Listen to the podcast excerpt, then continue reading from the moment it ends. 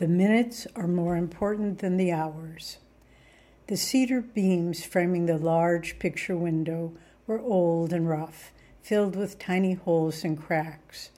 As I began to apply a wood stain to seal the beams, I could see that many coats would be needed to make them look finished. Standing high on a scaffold, I dipped my brush in the can of stain and began. What led up to this moment was this. One morning, in about 1972, Swamiji entered the dining room at the meditation retreat and asked those of us finishing breakfast, Is anyone free to help me paint the inside of my new dome? The Ananda construction crew had just completed his home. Although some finishing work, such as interior painting, was still needed, Swamiji was eager to move in. A group of us happily volunteered and drove over to Crystal Hermitage, ready to begin. This launched one of the most remarkable experiences of my life. It was about 10 o'clock in the morning when each of us started our painting tasks, with Swamiji working alongside of us. I chose to stain the beams framing the windows. Though the building was new, the carpenters had chosen to use a rough cedar wood for some of the dome's trim. After a few hours of work, Swamiji said, Let's take a break for lunch and then come back and do some more. The real magic began to happen after the lunch break. I climbed back up onto the scaffolding and continued to stain and restain the rustic beams. Glancing at the clock as we started up after lunch, I saw that the time was a little after 1 p.m. Being focused on our painting, we were oblivious to the passing of time. We painted and stained, and rather than feeling tired, we were increasingly joyful to be helping Swamiji. Finally, he said with his usual magnetic enthusiasm, Well, everyone, let's call it a day. We were surprised to see that since it was dark outside now, time must have gotten away from us.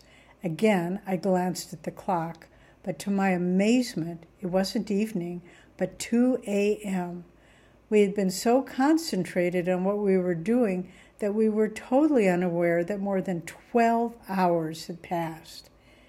I think Swamiji blessed us that day with the experience of a deep, prolonged state of concentration. That was probably how he approached everything he did. But for us, it was a revelation to see how a sense of timelessness accompanied our absorbed concentration. For time and space are not real in themselves, but are divisions that belong to the realm of Maya or duality. In fact, the Sanskrit word Maya means just that the measurer. With a deeply concentrated mind, we can enter the state of superconsciousness, which transcends such dualities. I believe that is what happened as we painted Swamiji's dome that day. Kriyanandaji often spoke of the importance of bringing keen, alert attention to everything that we do. The next step is deeply to focus our attention not only on what we're doing outwardly, but inwardly on God. This is essential for deeper meditation and spiritual awakening.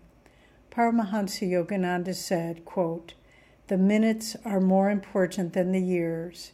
If you fill the minutes of your life with thoughts of God, you will find the years of your life automatically saturated with the consciousness of God. Never think of tomorrow.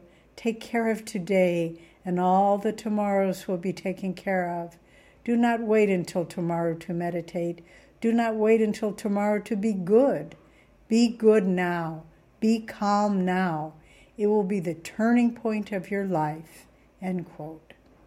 There lies within us the latent power to focus our mind totally on God or on one of His qualities, such as love, joy, compassion, selflessness. When we do this, the rough exterior of life begins to melt away, and the heavenly gardens of the eternal now open their gates to us, changing our perspective on reality forever. Doing, doing, one day done. Nayaswami Devi. Well, friends, I, we enjoyed sharing this story about our painting adventure with Swami, but much more important than that is the ability that we each have to focus our minds and release that deep, deep absorption in whatever we do.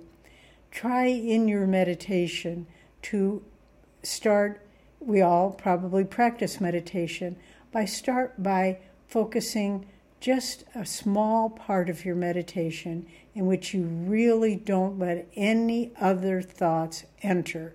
Start by doing it just for a minute, then expand and expand until your time in deep absorbed meditation becomes the majority of your sadhana.